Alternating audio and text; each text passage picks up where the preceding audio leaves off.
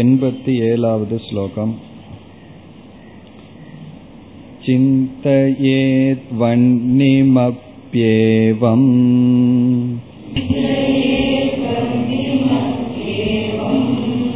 मरुतो न्यूनवर्तिनम्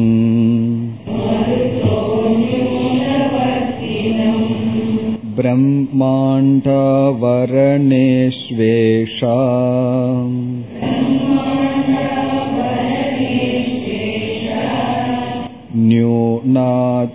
न्यूनातिकविचारणा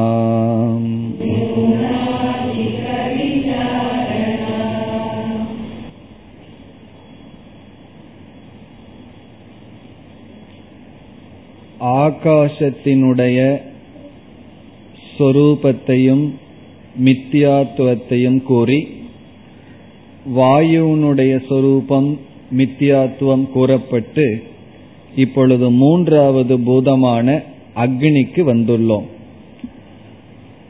இங்கு ஆசிரியர் கூறுகின்றார் எப்படி வாயு விஷயத்தில் பார்த்தோமோ அதுபோல்தான் மற்ற பூதங்களிலும் பார்க்க வேண்டும் என்று கூறி ஆகாசத்துக்கும் வாயுவுக்கும் அதிகமான ஸ்லோகங்களை எடுத்துக்கொண்டு விளக்கம் கொடுத்தார். இனி மிக சுருக்கமாக கூறப் போகின்றார். இந்த எண்பத்தி ஏழாவது ஸ்லோகத்திலிருந்து தொண்ணூறாவது ஸ்லோகம் வரை அக்னி தத்துவ விசாரம். அதைத்தான் சென்ற வகுப்பில் ஆரம்பித்தோம். சிந்தையேத் வன்னிம் அப்யேவம். அபியேவம் என்றால் இது போல. ஆகாச விஷயத்தில் எப்படி பார்த்தோமோ அதுபோல வன்னிம் சிந்தையேத். அக்னி சுரூபத்தை சிந்திக்க வேண்டும் விசாரிக்க வேண்டும். வன்னி என்றால் அக்னி அக்னிம் சிந்தையேத் வன்னிம் சிந்தையேத் என்றால் வன்னி சுரூபத்தை சிந்திக்க வேண்டும் விசாரிக்க வேண்டும். எப்படி வன்னியை அக்னியை சிந்திக்க வேண்டும் என்றால் மருதக நியூனவர்த்தினம். மருதக என்றால் வாயுவை காட்டிலும் நியூனவர்த்தினம் என்றால் அல்ப வியாபினம் நியூனம் என்றால் அல்பம் குறைவு. வர்த்தினம் என்றால் வியாபி. குறைவாக வியாபிப்பதாக. காற்று தத்துவத்தை காட்டிலும் நெருப்பு தத்துவம் குறைவாக வியாபிக்கின்ற தன்மையுடையதாக சிந்திக்க வேண்டும் விசாரிக்க வேண்டும். ஏற்கனவே இதை கூறிக்கொண்டு வந்தார். சத் என்ற சொரூபம் பூர்ணமாக வியாபித்துள்ளது. அதில் ஒரு ஏகதேசம் ஒரு பகுதியைத்தான் மாயை வியாபிக்கின்றது. மாயையினுடைய ஒரு பகுதியிலிருந்து வந்ததுதான் ஆகாச தத்துவம். இப்ப மாயையை ஒரு பகுதியை வியாபிப்பது ஆகாசம் ஆகாசத்திலிருந்து தோன்றியது காற்று. ஆகவே ஆகாசத்தினுடைய ஒரு பகுதியை காற்று வியாபிக்கின்றது. இனி காற்றிலிருந்து ஒரு சிறிய பகுதியைத்தான் நெருப்பானது வியாபிக்கின்றது. இவ்விதம் பூதங்கள் வர வர அதனுடைய வியாபிக்கின்ற தன்மை குறைந்து கொண்டே வருகின்றது. இவ்விதம் சிந்திக்க வேண்டும். வன்னியை மருத்திலிருந்து குறைவாக வியாபிக்கின்ற தன்மையாக சிந்திக்க வேண்டும்.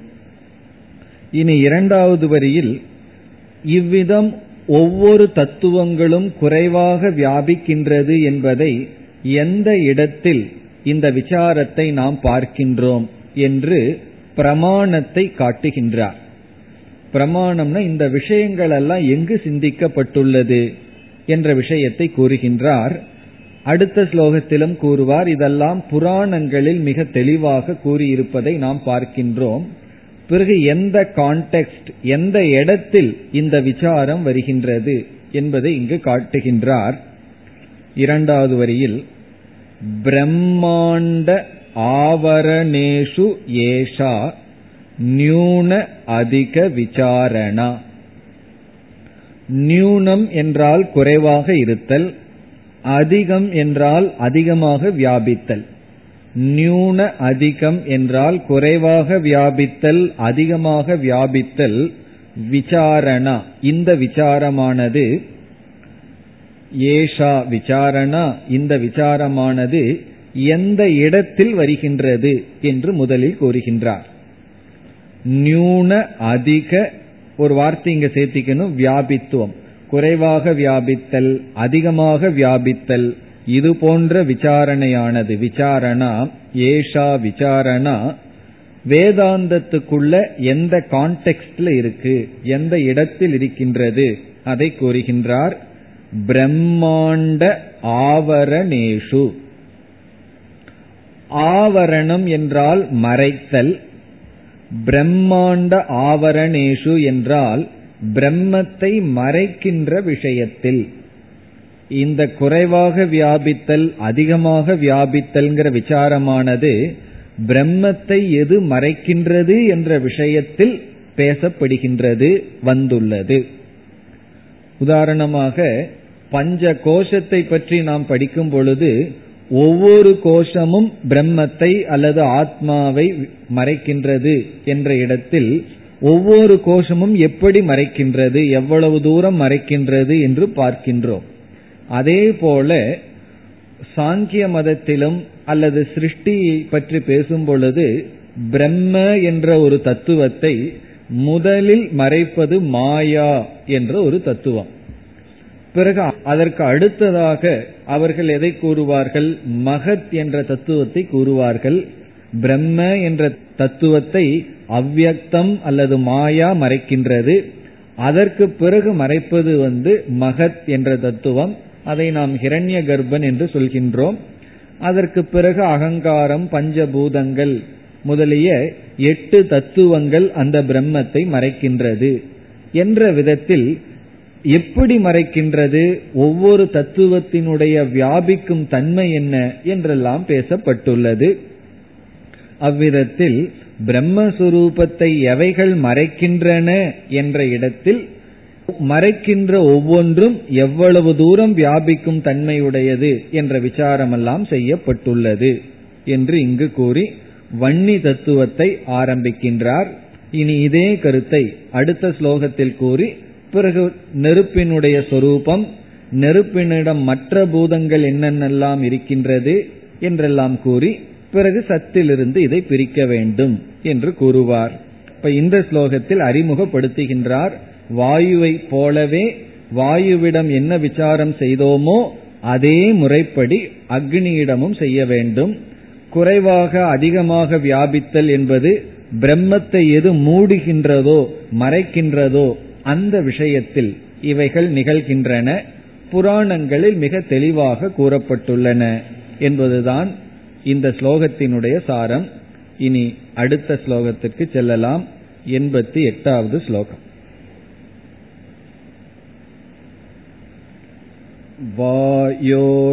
वायोर्दशांशतो न्यूनक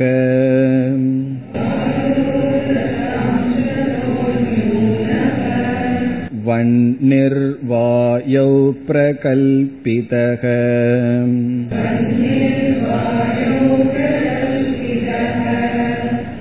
पुराणोक्तं तारतम्यम्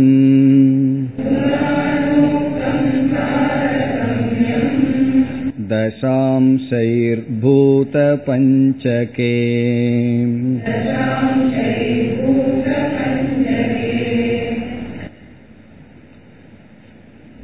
சென்ற ஸ்லோகத்தில் கூறிய கருத்தையே சற்று விளக்குகின்றார்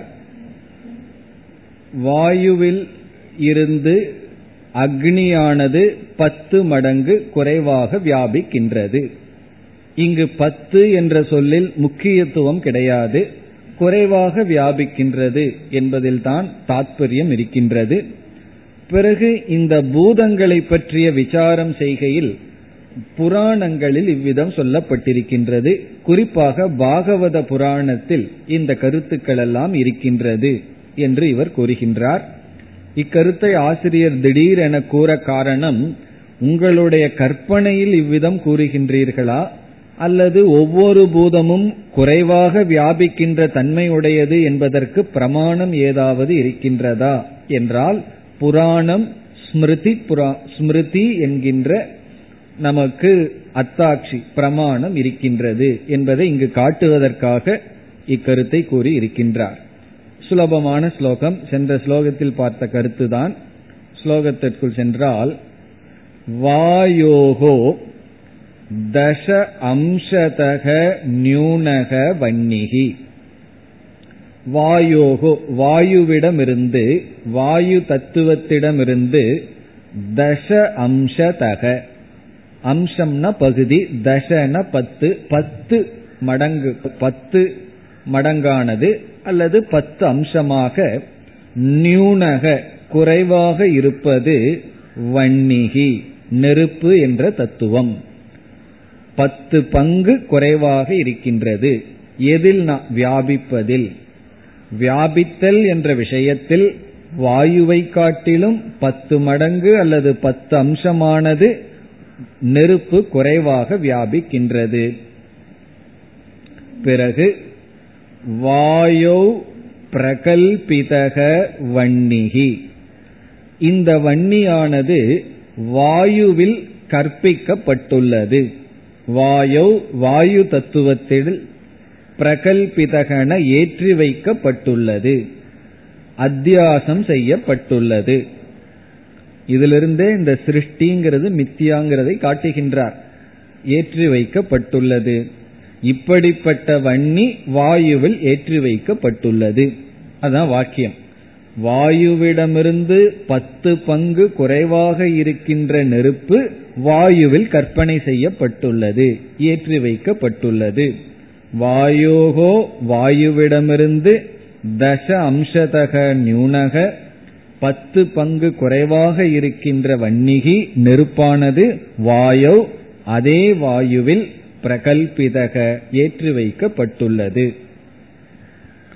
பிறகு இரண்டாவது வரியில இதெல்லாம் என்னுடைய கபோல கல்பனை அல்ல. கபோல கல்பனைனா நம்மளாக கற்பனை பண்ணி ஏதாவது சொல்றது. சாஸ்திரத்தை சொல்றேன்னு சொல்லிட்டு சில பேர் வந்து எதையாவது சொல்லுவார்கள். அதான் ஒரு ஆசிரியர் சொன்னார். புராணம் கதை சொல்றவர். நாங்க சில சமயம் கதை சொல்லுவோம் சில சமயம் கதை விடுவோம் அப்படின்னார். அப்படி இதெல்லாம் நம்மளுடைய கற்பனையா என்றால் கிடையாது. புராணோக்தம். புராணோக்தம் என்றால் புராணத்தில் இவ்விதமெல்லாம் பேசப்பட்டிருக்கின்றது. எது?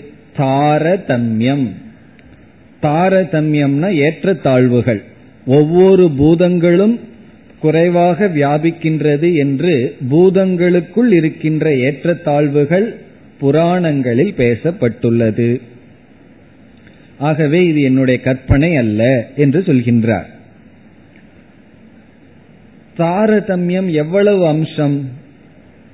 தசாம்சைகி தச அம்சைகி பத்து அம்சங்கள் பத்து பகுதிகளாக குறைந்து இருத்தல் என்ற தாரதமியமானது புராணத்தில் சொல்லப்பட்டுள்ளது. தாரதமியம்னா ஏற்றத்தாழ்வுன்னு அர்த்தம். ஏன்னா ஒரு பூதத்தை காட்டிலும் இனியொரு பூதம் தாழ்வாக குறைவாக வியாபிக்கிறதுன்னு சொன்னோம். எவ்வளவு குறைவுங்கிற விஷயமும் கூட புராணத்தில் தச அம்சம் என்று சொல்லப்பட்டுள்ளது. இப்ப இந்த டிஸ்கஷன் புராணத்துல எந்த இடத்தில் வருகின்றது? பூத பஞ்சகே. பூத பஞ்சகம்னா ஐந்து பூதத்தை பற்றிய விசாரம் செய்கின்ற இடத்தில். பூத பஞ்சகே விஷயே. பூத பஞ்சகத்தில் ஐந்து பூதங்களை பற்றிய விசாரம் செய்கின்ற இடத்தில் பத்து பங்கு குறைவாக பத்து பங்குடன் தாரதமியமாக குறைவாக அல்லது ஏற்றத்தாழ்வுகளுடன் இருத்தல் என்பது புராணங்களில் சொல்லப்பட்டிருக்கின்றது. இப்ப இந்த இரண்டு ஸ்லோகம் எண்பத்தி ஏழு எண்பத்தி எட்டு இந்த இரண்டு ஸ்லோகங்களில் அக்னியை அறிமுகப்படுத்தும் பொழுது குறைவாக வியாபிக்கின்றது என்ற கருத்தை கூறி இந்த கருத்தானது புராணங்களில் கூறப்பட்டுள்ளது என்ற பிரமாணத்தை காட்டினார் அத்தாட்சியை காட்டினார். இனி அடுத்த ஸ்லோகத்தில் தான் இந்த நெருப்பினுடைய தன்மையை கூறி விசாரத்துக்கு நேரடியாக இறங்குகின்றார். எண்பத்தி ஒன்பதாவது ஸ்லோகம்.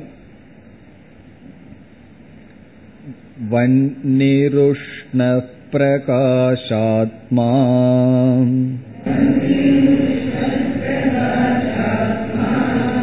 पूर्वानुगतिरत्र च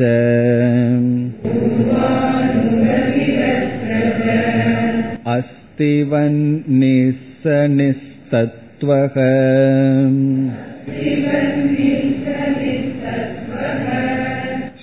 शब्दवान् स्पर्शवानपि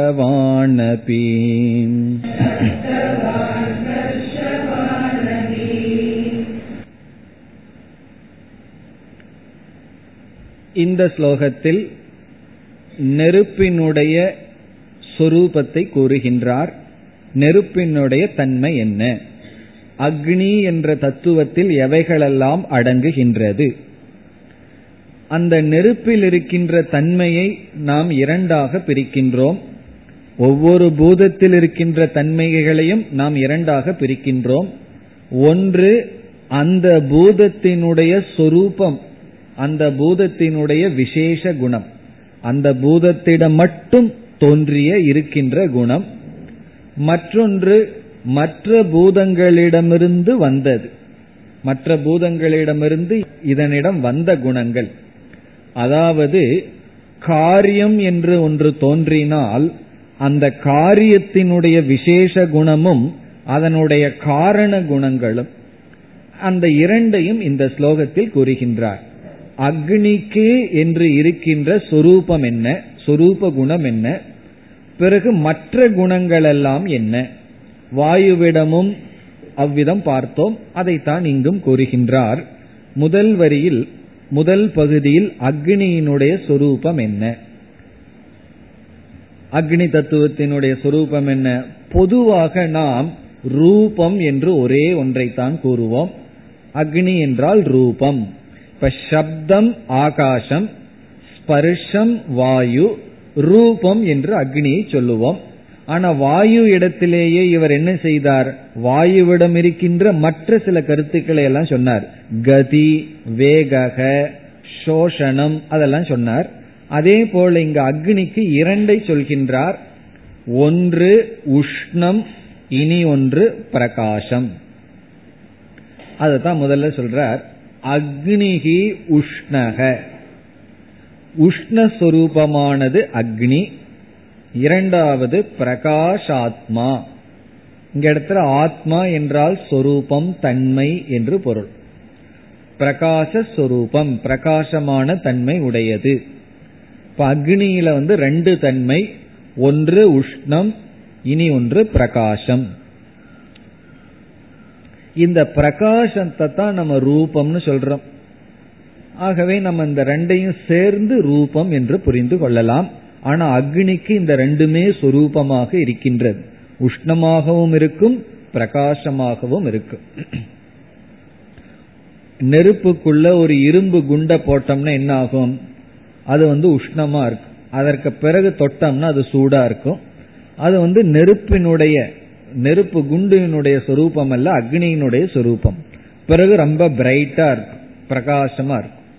இந்த ரெண்டும் நெருப்புல இரும்பு குண்டுல அக்னி வெளிப்படுகின்றது.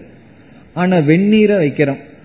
தண்ணிய சூடு பண்ணோம் அப்படின்னா இது சூடான தண்ணியா அல்லது சூடு இல்லாத தண்ணியான்னு சொல்லி பார்த்தா கண்டுபிடிக்க முடியாது. நம்ம என்ன பண்ணி பார்ப்போம்? தொட்டு பார்ப்போம். காரணம் என்னன்னா அங்க பிரகாசம் வெளிப்படாது. உஷ்ணம் மட்டும் வெளிப்படும்.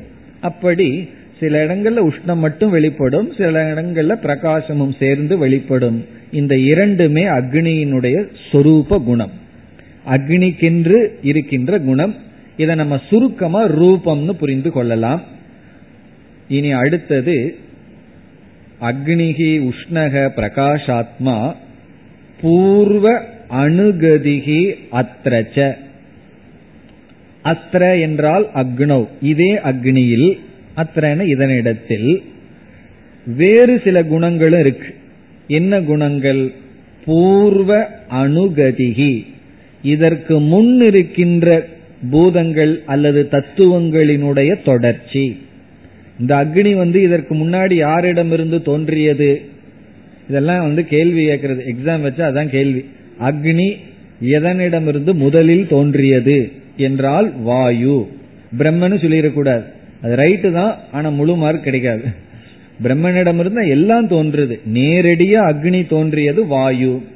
இப்போ வாயு யாரிடமிருந்து தோன்றியது ஆகாசம். ஆகாசம் எதிலிருந்து தோன்றியது மாயை. மாயை எதை சார்ந்து இருக்கின்றது மாயை தோன்றியதுன்னு சொல்லக்கூடாது. அனாதி. அது பிரம்மத்தை சார்ந்துள்ளது. அப்ப பூர்வம் என்றால் அக்னிக்கு முன்னாடி என்னென்ன தத்துவங்கள் இருக்கின்றதோ அவைகளினுடைய குணங்களும் தொடர்கிறது. பூர்வ அணுகதிகி அக்னௌ வர்த்ததே. இதற்கு முன் இருக்கின்ற தத்துவங்களினுடைய தொடர்ச்சியும் அக்னிக்குள் இருக்கின்றது. நம்ம அதற்குள்ள மறந்திருப்போம்னு வித்யாரண்யர் நினைச்சு பார்க்கிறார். இதே போதும் பூர்வ அணுகதின்னு சொன்னா உத்தம சிஷ்யர்கள் என்ன செய்வார்கள்? பூர்வ கிளாஸுக்கு போய் அந்த நோட்ஸை பார்த்து அப்படியே எழுதிடலாம். இருந்தாலும் நமக்கு ரொம்ப சுலபமா கொடுக்கணும்னு சொல்லி அதை அடுத்த வரியில எழுதி அடுத்த ஸ்லோகத்துல அந்தந்த தன்மைகள் எந்தெந்த தத்துவத்தில் இருக்குன்னு வேற விளக்குகின்றார். இதற்கு மேல ஸ்பூன் ஃபீடிங் பண்ண முடியாது. அப்படி மிக எளிமையாக நமக்கு விளக்கி காட்டுகின்றார். அக்னியிடம் அதனுடைய சொரூப குணத்துக்கு அப்பாற்பட்டு எவைகளெல்லாம் இருக்கின்றது? ஒவ்வொன்றாக கூறுகின்றார். இப்ப இரண்டாவது வரிக்கு வந்தால் இந்த இரண்டாவது வரி முழுவதும் பூர்வ அணுகதிகிங்கிறதனுடைய விளக்கம். இதற்கு முன்னாடி என்னென்ன குணங்கள் எல்லாம் அக்னியிடம் இருந்து வந்துள்ளது? ஒன்று அஸ்தி. அஸ்தி வன்னிகி. வன்னி அக்னி இருக்கின்றது. இருத்தல். ஃபர்ஸ்ட்ல இருந்து வர்றார். ஆரம்பத்துக்கு போயிட்டார். சதைவ சௌமிய இதமக்ர ஆசி. அந்த சத்துக்கே போயிட்டார். அஸ்தி வன்னிகி. இப்ப வன்னியிடம் வந்து அஸ்தி இருத்தல் இருக்கின்றது. அதுக்கடுத்தது சக நிஸ்தத்துவக. நிஸ்தத்துவம் அசாரம். இது யாரிடமிருந்து வந்தது? அதெல்லாம் அடுத்ததுல விளக்க போறார். நமக்கு தெரிஞ்சாலும் கூட சொல்ல போறார். மாயையிடம் வந்த நிஸ்தத்துவம் இரண்டாவது. இப்ப முதல்ல வந்து அஸ்தி இருத்தல் சத். இரண்டாவது நிஸ்தத்துவம். பிறகு மூன்றாவது சப்தவான். சப்தத்துடன் கூடியது. இது எங்கிருந்து வந்தது? இது வந்து ஆகாசத்திலிருந்து அதை கூறுகின்றார். சப்தவான். பிறகு வந்து ஸ்பர்ஷவான் அபி. ஸ்பர்ஷவான் அபி என்றால் வாயு. வாயுவிடமிருந்த ஸ்பர்ஷம். அப்ப இந்த இரண்டாவது வரியில எவ்வளவு தத்துவங்களை சொல்லி இருக்கின்றார் சத் என்பது ஒன்று நிஸ்தத்துவம் இரண்டு சப்தம் மூன்று ஸ்பர்ஷம் நான்கு. இந்த நான்கும் பூர்வ அணுகதிகி அக்னிக்கு முன்னாடி இருக்கின்ற காரண குணங்கள் பிறகு அக்னியிடம் மட்டும் இருக்கின்றத நம்ம சுருக்கமா புரிஞ்சுக்கிறதுக்கு ரூபம்னு புரிஞ்சுக்கிறோம். இப்ப அக்னியிடம் எவ்வளவு தத்துவம் இருக்கின்றது மொத்தமா? ஐந்து தத்துவங்கள் இருக்கின்றது. நான்கு காரண குணங்கள் ஐந்தாவது அதனுடைய சொரூப குணம் அதனுடைய தன்மை. அந்த நான்கும் வந்து இருத்தல் நிஸ்தத்துவம் சப்தம் ஸ்பர்ஷம் அக்னியினுடையது ரூபம் இதுதான் இந்த ஸ்லோகத்தினுடைய சாரம் இரண்டாவது வரியில இதற்கு முன் என்னென்னலாம் இருந்தது அதெல்லாம் அக்னிக்குள்ள என்ன இருக்கு பிறகு அக்னிக்குள்ளேன்னு வந்த சொரூபம் என்ன பிரகாசம் உஷ்ணம் என்று சொன்னார் இனி அடுத்ததுல முடிவுரையை செய்து விடுகின்றார் இந்த நான்கு பார்த்தோம் அல்லவா சத்து நிஸ்தத்துவம் பிறகு சப்தம் ஸ்பர்ஷம் இதெல்லாம் எங்கிருந்து வருது? நம்ம பார்த்து புரிஞ்சிட்டோம். அதை மீண்டும் முதல் வரியில சொல்லி பிறகு இப்படிப்பட்ட அக்னியை இந்த நான்கு குணங்களுடனும் தன்னுடைய சொந்த குணமான ரூபம் இவைகளுடன் கூடிய அக்னியை நம்மளுடைய தாற்பயத்துக்கு போயிடணும் சத்துடன் சேர்த்து விசாரம் செய்து பிரிக்க வேண்டும். பிரித்து இந்த அக்னி மித்தியா என்று புரிந்து கொள்ள வேண்டும். அதைத்தான் கூறி முடிக்கின்றார் அடுத்த தொண்ணூறாவது ஸ்லோகத்தில் सन्माया व्योमवाय्वंशैः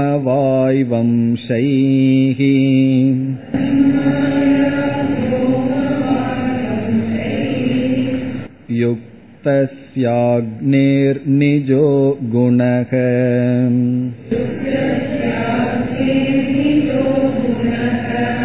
रूपं तत्र सतः सर्वम्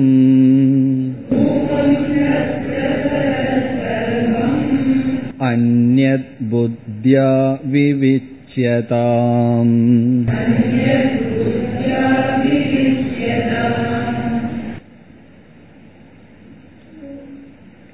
இவைகளெல்லாம் மிக எளிமையான ஸ்லோகங்கள் சென்ற ஸ்லோகத்துல இரண்டாவது வரியில நான்கு தத்துவங்கள் அக்னியிடம் இருக்கின்றதுன்னு சொன்னார். நான்கு குணங்கள். எவைகளிடமிருந்து அந்த நான்கு வந்துள்ளது? அதைத்தான் கூறுகின்றார். வரிசையாக பார்த்தால் நமக்கு புரிந்துவிடும். சது. சன். முதல்ல வந்து சத். சத்திலிருந்து வந்ததுதான் அக்னியிடம் இருக்கின்ற அஸ்தி இருக்கின்றது என்ற தன்மை. அடுத்தது மாயா. மாயாவிடம் வந்ததுதான் அக்னியிடம் இருக்கின்ற நிஸ்தத்துவம் என்கின்ற தன்மை. ஏன்னா மாயை வந்து நிஸ்தத்துவம் மித்தியா அதிலிருந்து என்னென்னலாம் தோன்றியிருக்கோ அந்த அனைத்துக்கும் அந்த மித்தியா என்ற தன்மை இருக்கின்றது.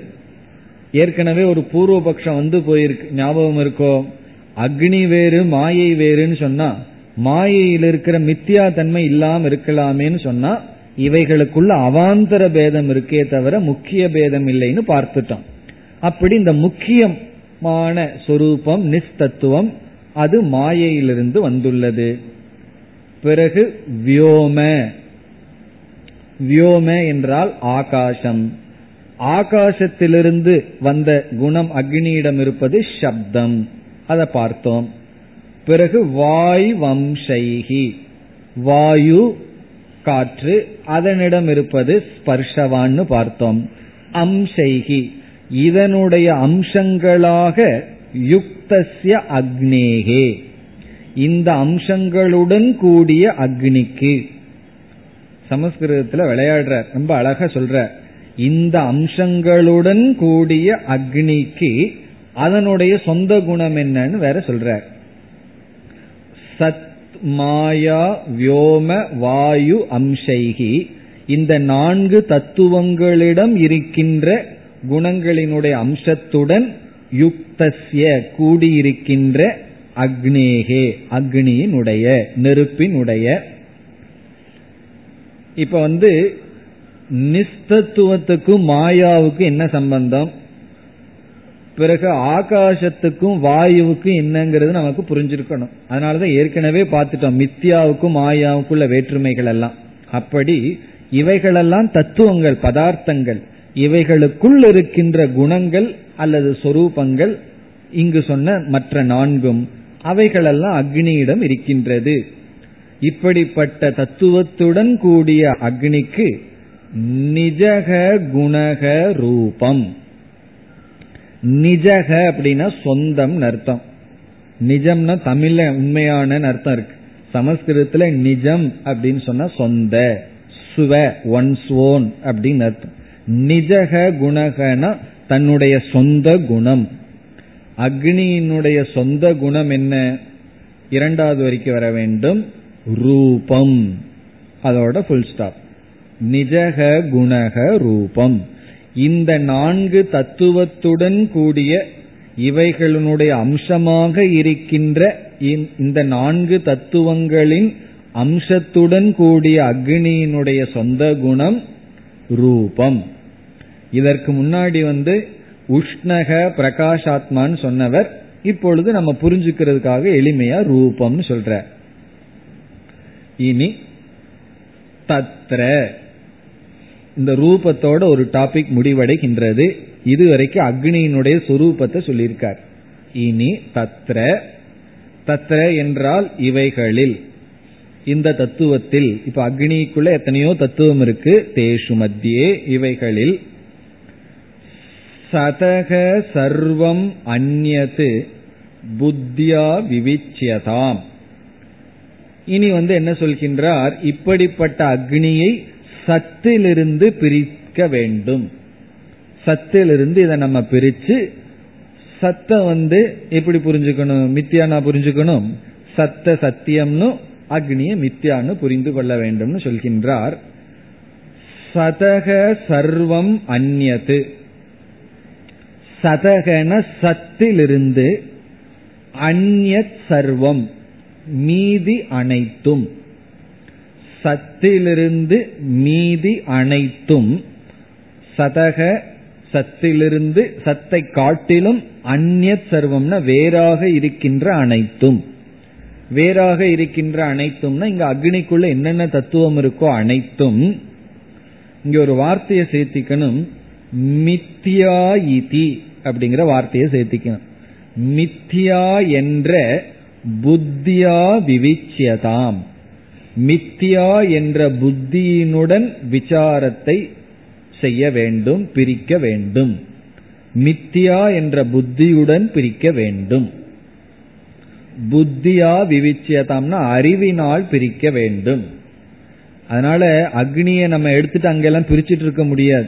உஷ்ணத்தோர இடத்துலையும் பிரகாசத்தோர இடத்துலையும் ரூபத்தோர இடத்துலையும் பிரிக்க முடியாது. இது அறிவில பிரித்து புரிந்து கொள்ள வேண்டும். புத்தியா அறிவினால் விவிச்சியதாம் வேறுபடுத்த வேண்டும். சத்துக்கு வேறாக இருக்கின்ற அனைத்தும் மித்தியா என்று அறிவினால் பிரிக்க வேண்டும் பிரித்து புரிந்து கொள்ள வேண்டும். இங்க வந்து ஆசிரியர் எப்படி பிரிக்கணும் ஏன் மித்தியாங்கிறதையெல்லாம் சொல்லவில்லை. ஏன்னா ஏற்கனவே ஆகாசம் வாயு விஷயத்துல எப்படியோ அப்படித்தான் நம்ம புரிந்து கொள்ள வேண்டும். இப்ப இனிமேல் வாயுவிலையும் எப்படி பிரிச்சு மித்தியான்னு புரிஞ்சோம். அதை நம்ம மறந்துடக்கூடாது அதுக்காக சுருக்கமா ஞாபகப்படுத்தி கொள்ளலாம். இப்ப ரூபந்தான் அக்னியினுடைய குணம்னு பார்த்தோம். இப்ப எங்கெல்லாம் ரூபம் இருக்கோ அந்த ரூபம் வந்து சத்திலிருந்து வேறு சத்து சத்தியம் ரூபம் மித்தியான்னு புரிந்து கொள்ள வேண்டும். களிமண் எடுத்துக்கிறோம். பானைங்கிற உருவத்தை பண்றோம். ரூபத்தை பண்றோம். அந்த ரூபம் வந்து களிமண்ண சார்ந்து இருக்கு. பிறகு ரூபத்தை உடனே மாத்திரம். அந்த களிமண் அழிவதில்லை அந்த ரூபம் பானைங்கிற ரூபம் சென்று விடுகிறது. அப்படி என்றால் ரூபங்கள் வந்து செல்கின்றது அது எதை சார்ந்து இருக்கின்றதோ அது தொடர்கிறது. இப்ப எது வந்து தொடர்கின்றதோ அதிக வியாபியோ அது சத்தியம் எது குறைவாக வியாபிக்கின்றதோ அது மித்தியா. ரூபம்ங்கிறது பானையில மட்டும் வியாபிக்கின்றது. வேற எதையாவது செய்துட்டோம்னா அந்த பானைங்கிறது வியாபிப்பதில்லை. இப்ப பானைங்கிறது குறைவா வியாபிக்கின்றது களிமண் அதிகமாக வியாபிக்கின்றது. அதே போல மோதிரம்ங்கிறது குறைவா வியாபிக்கிறது தங்கம்ங்கிறது அதிகமாக வியாபிக்கின்றது. ஏற்கனவே விசாரம் எல்லாம் பண்ணியிருக்கோம். எது அதிக வியாபி அது தர்மி. எது குறைவான வியாபி அது தர்மம். அப்படியெல்லாம் பார்த்து தர்ம தர்மியெல்லாம் நம்ம குழம்பி புரிஞ்சிட்டு இருக்கோம் அதை சரியா புரிஞ்சுக்கணும் நல்லா விசாரம் பண்ணோம். அதையெல்லாம் இங்க ஞாபகப்படுத்திக் கொள்ள வேண்டும் அர்த்தம். அதுதான் ஏவம்னு ஏற்கனவே சொன்னார். அங்க என்ன விதத்துல விசாரம் பண்ணமோ அதே போலதான் இங்கேயும் செய்ய வேண்டும். என்று இவ்விதம் அக்னியை நாம் என்ன செய்ய வேண்டும்? விசாரித்து பிரிக்க வேண்டும். பிரிச்சதுக்கு அப்புறம் நீ என்ன செய்ய வேண்டும் சொல்றார். நமக்கு ஞான நிஷ்டை வேண்டும். அக்னிய மித்தியான்னு சொல்லி புரிந்ததற்கு பிறகு அடுத்த பூதத்திற்கு செல்ல வேண்டும். அக்னியை பிரிக்கும் போது ரொம்ப உஷ்ணமா இருந்திருக்கும். ஏன்னா பிரிக்கிறது ரொம்ப கஷ்டம் அல்லவா? உடனே ஜலத்துக்கு போயிடலாம் அப்படின்னு சொல்றார். இனி அடுத்த ஸ்லோகம் ஜலத்திற்கு செல்கின்றார் நீர் தத்துவத்திற்கு செல்கின்றார். தொண்ணூத்தி ஓராவது ஸ்லோகம். सतो विवेचिते वह्नौ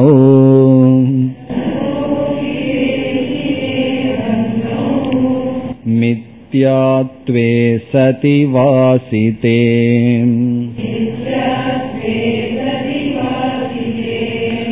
आपो दशांशतो न्यूनाः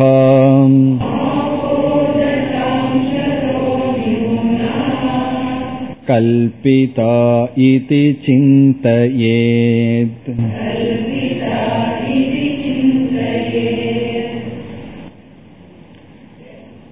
தொண்ணூறு தொண்ணூத்தி ஒன்று தொண்ணூத்தி இரண்டு இந்த இரண்டு ஸ்லோகங்களில் நீர் தத்துவத்தை எடுத்துக் கொள்கின்றார் ஜலம் அல்லது ஆப்பக அடுத்த பூதம் எத்தனாவது பூதம் ஒன்னு ரெண்டுன்னு கவுண்ட் பண்ணிட்டு வந்தோம்னா நான்காவது பூதம் ரெண்டு ஸ்லோகத்தில் முடித்து விடுகின்றார்.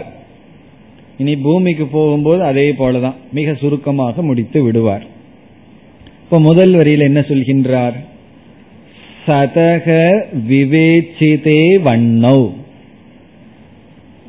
வன்னியை அக்னியை சத்திடமிருந்து பிரித்து பிரித்ததற்கு பிறகு அக்னி தத்துவத்தை சத்திடமிருந்து விவேச்சிதே பிரித்ததற்கு பிறகு. பிரிச்சா மட்டும் போதாது. பிரிச்சு அந்த என்ன செய்யணும்னு சொல்றார்? மித்யாத்வே சதி வாசிதே. மித்யாத்வே வாசிதே சதி. மித்யா என்று மனதில் நன்கு பதியும்படி செய்ததற்கு பிறகு. மித்யாத்துவே வாசிதே சதி. வாசிதம் என்றால் ஞான நிஷ்டை அடைகிற வரைக்கும் செய்யணும். பிரிச்சாச்சுன்னு சொல்லிட்டு நெருப்பு தொட்ட உடனே என்ன வரும்னா சூடுதான் வரும். வாசனை ஆயிடுதுன்னு வச்சுக்கோமே நெருப்பு தொட்டாலும் கூட என்ன வரும்? பகவான் இந்த பாரதி பாடின பாட்டு தான் வரும். தீச்சுடினும் நெருப்பை வந்து தொட்டாலும் கூட அது வந்து பகவானை தீண்டுறது போல இருக்கு அப்படிங்கிற மாதிரி வரும். எப்போன்னா மித்தியாத்துவே வாசித்தே சதி. மித்தியாத்துவம்னு புரிஞ்சுட்டோம்னா அதனால உடல் தான் பாதிக்குதே தவிர மனசு பாதிப்பதில்லை. தசையை தீச்சுடினும் நந்தலாலா தீண்டும் இன்பம் தோன்றுதடான்னு எப்ப சொல்ல முடியும்னா மித்யாத்வே வாசிதே சதி. அது மித்யான்னு புரிந்து கொண்டால்தான். இப்ப முதல் வரியில் என்ன சொல்லியிருக்கார்? பிரிச்சு மித்தியாங்கிறத வந்து அசிமிலேட் செய்ததற்கு பிறகு உடனே இரண்டாவது வரியில நீர் ஜலம் அல்லது ஆபகங்கிற தத்துவத்தை அறிமுகப்படுத்துகின்றார். ஆபக தச அம்சதக நியூனாகா கல்பிதா இதி சிந்தையேத். ஆபக ஆபகன தண்ணீர் ஜலம் நீர் இந்த ஆபகங்கிறது சமஸ்கிருதத்துல வந்து புளூரல் பன்மையா இருக்கிறதுனால பன்மைகள்ல சொல்றார். தச அம்சதக நியூனாகா.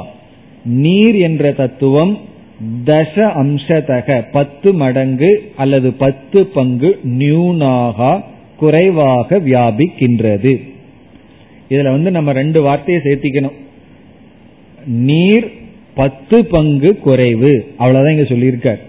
இதுல இருந்து என்னென்னலாம் சேர்த்தி புரிஞ்சுக்கணும்? அக்னியை காட்டிலும் சேர்த்திக்கணும். அக்னியை காட்டிலும் நீரானது பத்து மடங்கு குறைவாக வியாபிக்கின்றது. எதுல குறைவுனா வியாபித்தலில் குறைவு. வியாபிக்கின்ற விஷயத்துல அக்னியை காட்டிலும் நீர் தத்துவம் பத்து பங்கு குறைவாக உள்ளது. பிறகு மீண்டும் அப்சு இந்த அப்பானது வண்ணவ் ஆபக கல்பிதாகா. அதை நம்ம புரிந்து கொள்ள வேண்டும். கல்பிதாகா இது சிந்தையே. கல்பிதாகன இதுவும் ஏற்றி வைக்கப்பட்டுள்ளது. நெருப்புல வந்து நீரானது ஏற்றி வைக்கப்பட்டுள்ளது. ஒருவர் கேட்டார் நெருப்புல நீரை ஏற்றி வச்சா அணைஞ்சு போகாதான்னு. அதான் ஏற்றி வைக்கப்பட்டுள்ளது. ஏற்றி வைக்கப்பட்டுள்ள அணையா கற்பனை தானே அதுல வந்து அத்தியாசம் செய்யப்பட்டுள்ளது. வறண்ட பூமியில தண்ணியை ஏற்றி வச்சோம்னா பூமி நனைந்து விடுவதில்லை. அதுபோல அக்னியில வந்து நீரானது ஏற்றி வைக்கப்பட்டுள்ளது. இது சிந்தையே. இவ்விதம் சிந்திக்க வேண்டும். இனி அடுத்த ஸ்லோகத்தில் என்ன செய்கின்றார்? எல்லா விஷயத்தையும் சொல்லி முடிவுரை செய்கின்றார். அதாவது நீரினுடைய சொரூப குணம் என்ன இந்த நீருக்குள்ள மற்ற என்னென்ன குணங்கள் எல்லாம் வந்துள்ளது பிறகு இந்த நீர் வந்து மித்தியா இதெல்லாம் அடுத்த ஸ்லோகத்தில் முடிக்கின்றார் தொண்ணூத்தி இரண்டாவது ஸ்லோகம் सन्त्यापो मूशून्यतत्त्वाः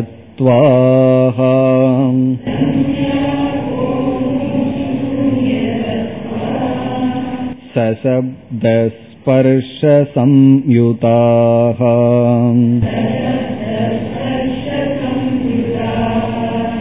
रूपवत्योऽन्यधर्माणो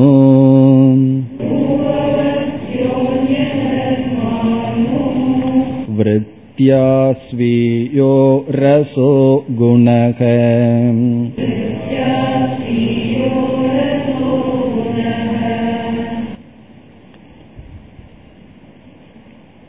நீரினுடைய சொந்த குணம் என்ன என்பதும் இந்த நீருக்குள் மற்ற காரண குணங்கள் எவைகளெல்லாம் இருக்கின்றன? இந்த கருத்தை இங்கு கூறியிருக்கின்றார். நீரினுடைய சொந்த குணத்தை இறுதியில் கூறுகின்றார். ஆப்பக அல்லது ஜலத்தினுடைய சொந்த குணம் என்ன? ரசம். அந்த ரசத்தை பின்னாடி சொல்ல போகின்றார். இவரில் இருக்கின்ற காரண குணங்களை எல்லாம் வரிசையாக கூறுகின்றார். இப்ப மீண்டும் நம்ம ஆரம்ப சத்துக்கு போயிடணும். சத்திலிருந்து அப்படியே வந்துட்டு இருக்கணும். அது தெளிவா சொல்கின்றார். சந்தி ஆபக. ஆபகங்கிறது பண்மைங்கிறதுனால சந்திங்கிறார். சந்தி ஆபக. அதாவது சத் இருத்தல். நீர் இருக்கின்றது அப்படின்னு சொல்றோம். நீர் இருக்கின்றது. பிறகு அமுகு சூன்ய தத்துவாகா இது வந்து சூன்ய தத்துவம். சூன்ய தத்துவம்னு சொன்னா நிஸ் தத்துவம் அந்த நிஸ்ங்கிறத சூன்யம்னு போடுற மித்தியா என்ன இதுல மாயை இருக்கின்றது? வரிசையா நம்ம இனி வர வேண்டியதுதான். ஃபர்ஸ்ட் சந்தி ஆபக சந்தி அமுகுண இதுன்னு அர்த்தம். இது வந்து எப்படி இருக்கு? சூன்ய தத்துவா. அது யாரிடம் இருக்கு இந்த சூன்ய தத்துவம்? மாயையிடம் இருப்பது. பிறகு சப்த ஸ்பர்ஷ சம்யுதாக சம்யுதாகன கூடி உள்ளது எதனுடன்? சப்த ஸ்பர்ஷம் சப்தமும் ஸ்பர்ஷமும் இதனிடம் இருக்கின்றது. சப்தம் யாரிடத்தில் இருக்கு எங்கிருந்து வந்தது? ஆகாசம். ஸ்பர்ஷம் எங்கிருந்து வந்தது? வாயு. வாயுவிடமிருந்து வந்த ஸ்பர்ஷம். இனி இரண்டாவது வரைக்கும் வந்தால் ரூபவத்தியக ரூபவத்தியகன ரூபத்துடன் கூடியது ரூபவதி ரூபவத்தியக ரூபத்துடன் கூடியதுன்னு அர்த்தம். இது எங்கிருந்து வந்தது? இதற்கு முன்னாடி பார்த்த அக்னியிடமிருந்து வந்த. அப்படி பார்த்தா இப்ப எவ்வளவு கிடைச்சிருக்கு நமக்கு? சத்து நிஸ்தத்துவம் சப்த ஸ்பர்ஷ ரூபம் என்ற ஐந்து காரண குணங்கள். பிறகு ஆறாவதாக இதற்கொன்று இருக்கின்றது. அது இதனுடைய சொந்த குணம். அப்படி தண்ணீரிடத்தில் ஆறு தத்துவங்கள் இருக்கின்றது. இதை கேட்டுட்டு அறுசுவைங்கிறது இதான்னு சொல்லிடக்கூடாது. இதுக்கும் அறுசுவைக்கும் சம்பந்தம் இல்லை அது சுவை வந்து அடுத்ததுல போயிருது. சுவை இதல்ல. அஸ்ய தர்ம அணுவிருத்தியா ரூபவத்திய அந்நிய தர்ம. அஸ்யல்ல அந்நிய தர்ம அணுவிருத்தியா அந்நிய தர்மம்னா இவைகளெல்லாம் மற்ற தர்மங்கள். அணுவிருத்தியான இவைகளுடன் கூடி இவைகள் தொடர்ந்து. அந்நியம்னா இதனுடைய சொந்த சுரூபத்திற்கு வேறாக அந்நிய தர்ம அணுவிருத்தியா அந்த தொடர்ச்சியுடன் ஸ்வீயக குணக ரசக. ஸ்வீயகன தன்னுடைய நிஜம்ங்கிறதுக்கு இனி ஒரு வார்த்தை ஸ்வீயக தன்னுடைய குணக தன்னுடைய சொந்த குணம் ரசக. ரசம். ஏன்னா தண்ணீர் இல்லை அப்படின்னா சுவைக்கவே முடியாது. நாக்கில் வந்து தண்ணீர் ஊர்லின்னு வச்சுக்குவோமே சுவைக்கவே முடியாது. அது ஒரு பாறை மாதிரி இருந்ததுன்னு வச்சுக்கோமே எதை போட்டாலும் நமக்கு சுவை தெரியாது. அந்த சுவை நமக்கு தெரியணும்னு சொன்னா அங்க நீர்ங்கிறது தேவைப்படுகின்றது. அப்ப நீர் தத்துவம் தான் சுவை நமக்கு காட்டுகின்றது. அதனாலதான் ரசம்னு சொல்றது. ரசம் வந்து டேஸ்டா இருக்கணும். ஒருவர் வந்து நல்லா சமைக்க தெரியுதா தெரியலையான்னு எதை வச்சு டெஸ்ட் பண்ணலான்னு சொல்லுவார்கள் தெரியுமோ ரசம் வச்சு கொடுக்க சொல்லணுமா? அது ஒழுங்கா வச்சா அவங்களுக்கு நல்லா சமைக்க தெரியும்னு அர்த்தம். அது ஒழுங்கா வைக்க தெரியலனா எதுவும் தெரியாதுன்னு அர்த்தம். அந்த ரசம்னா அந்த சுவை. அந்த சுவை வந்து நாக்கு. அது நாக்கு வந்து அதை உணர்கின்றது. அந்த சுவை தான் எதில் இருக்கின்றது? ஜலத்தில் இருக்கின்ற ஸ்வீயக குணக. பிறகு வந்து நீ எல்லாம் நம்ம புரிஞ்சுக்கணும். இதை என்ன செய்யணும்னா இதுதான் ரொம்ப கஷ்டம். இதையும் மித்தியான்னு சொல்லி விடுறது. அந்த சுவையையும் என்ன செய்யணும்? மித்தியான்னு சொல்லி விடணும். சத்திலிருந்து நம்ம பிரிச்சு வாசனை எல்லாம் செய்து மித்தியான்னு நீக்கினதற்கு பிறகு உடனே வாசனைக்கு செல்ல வேண்டும். கந்த குணத்துடன் இருக்கின்ற பூமி தத்துவத்திற்கு செல்ல வேண்டும். அதை அடுத்த ஸ்லோகத்திலேயே ஆரம்பிக்கின்றார். இந்த இரண்டில் நீர் தத்துவம் ஜல தத்துவத்தை முடித்து விடுகின்றார்.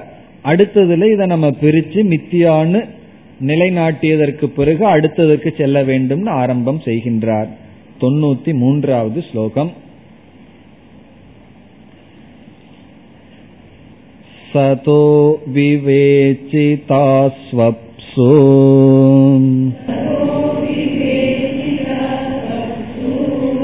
तन्मित् तन्मिथ्यात्वे च वासिते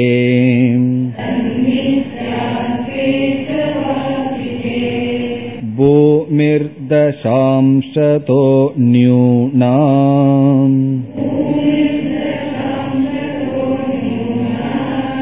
कल्पिताप्स्विति चिन्तयेत्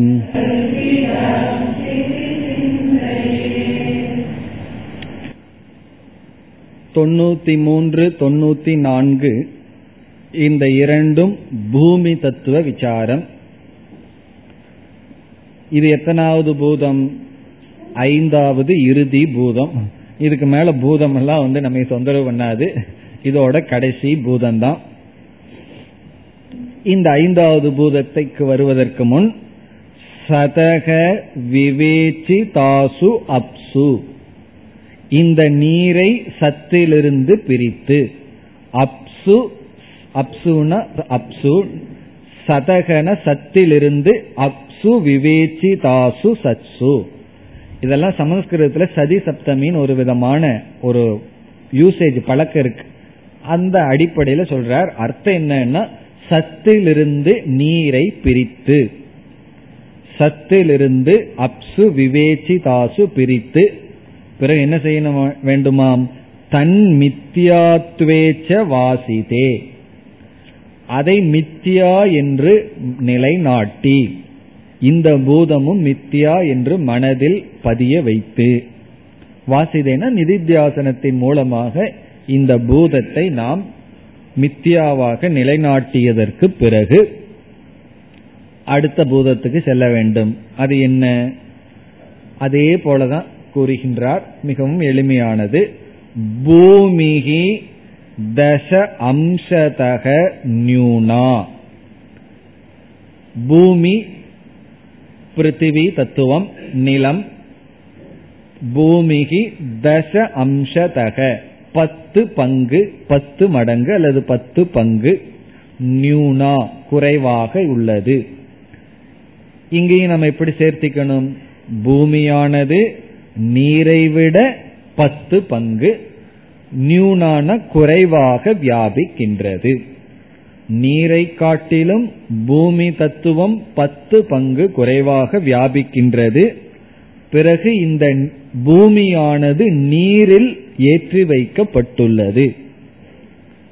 அதை சொல்கின்றார் கல்பிதாசு கல்பிதா அப்சு இது சிந்தையே. கல்பிதான ஏற்றி வைக்கப்பட்டுள்ளது. எது? இந்த பூமி.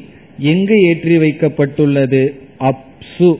கல்பிதா அப்சு இது சிந்தையே அப்சுன தண்ணீரில்.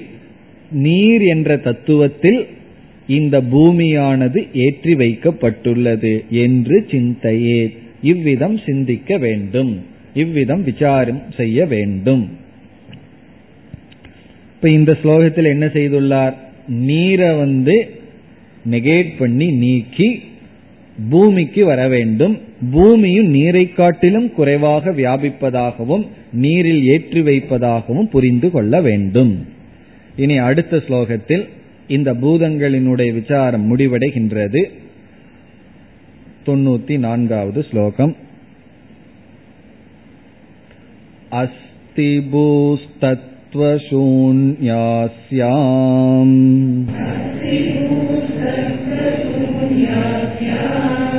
शब्दस्पर्शौ सरूपकौ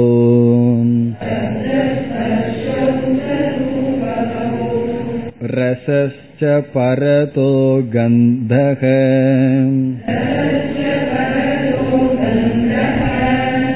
नैजः सत्ता विविच्यताम्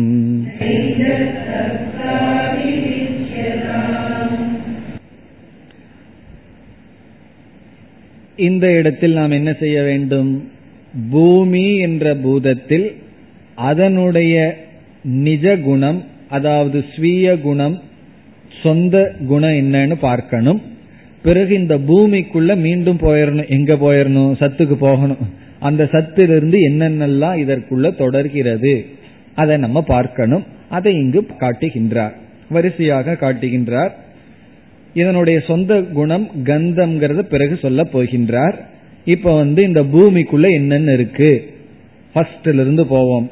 மிக தெளிவா மீண்டும் மீண்டும் சொல்லிக்கொண்டே வருகின்றார். இதே போல நீ எக்ஸ்ட்ரான்னு போட்டு விட்டுருக்கலாம். இருந்தாலும் கொஞ்சம் சில சமயம் எப்பவுமே டஃபா கொண்டு போகக்கூடாது. கொஞ்சம் சம்டைம் கிளாஸையும் கொஞ்சம் சிம்பிளா கொண்டு போகணுமே. அதுக்காக கொஞ்சம் சிம்பிளா இதெல்லாம் சொல்ற. அஸ்தி பூஹு பூமி இருக்கின்றது. இதுல வந்து சத்.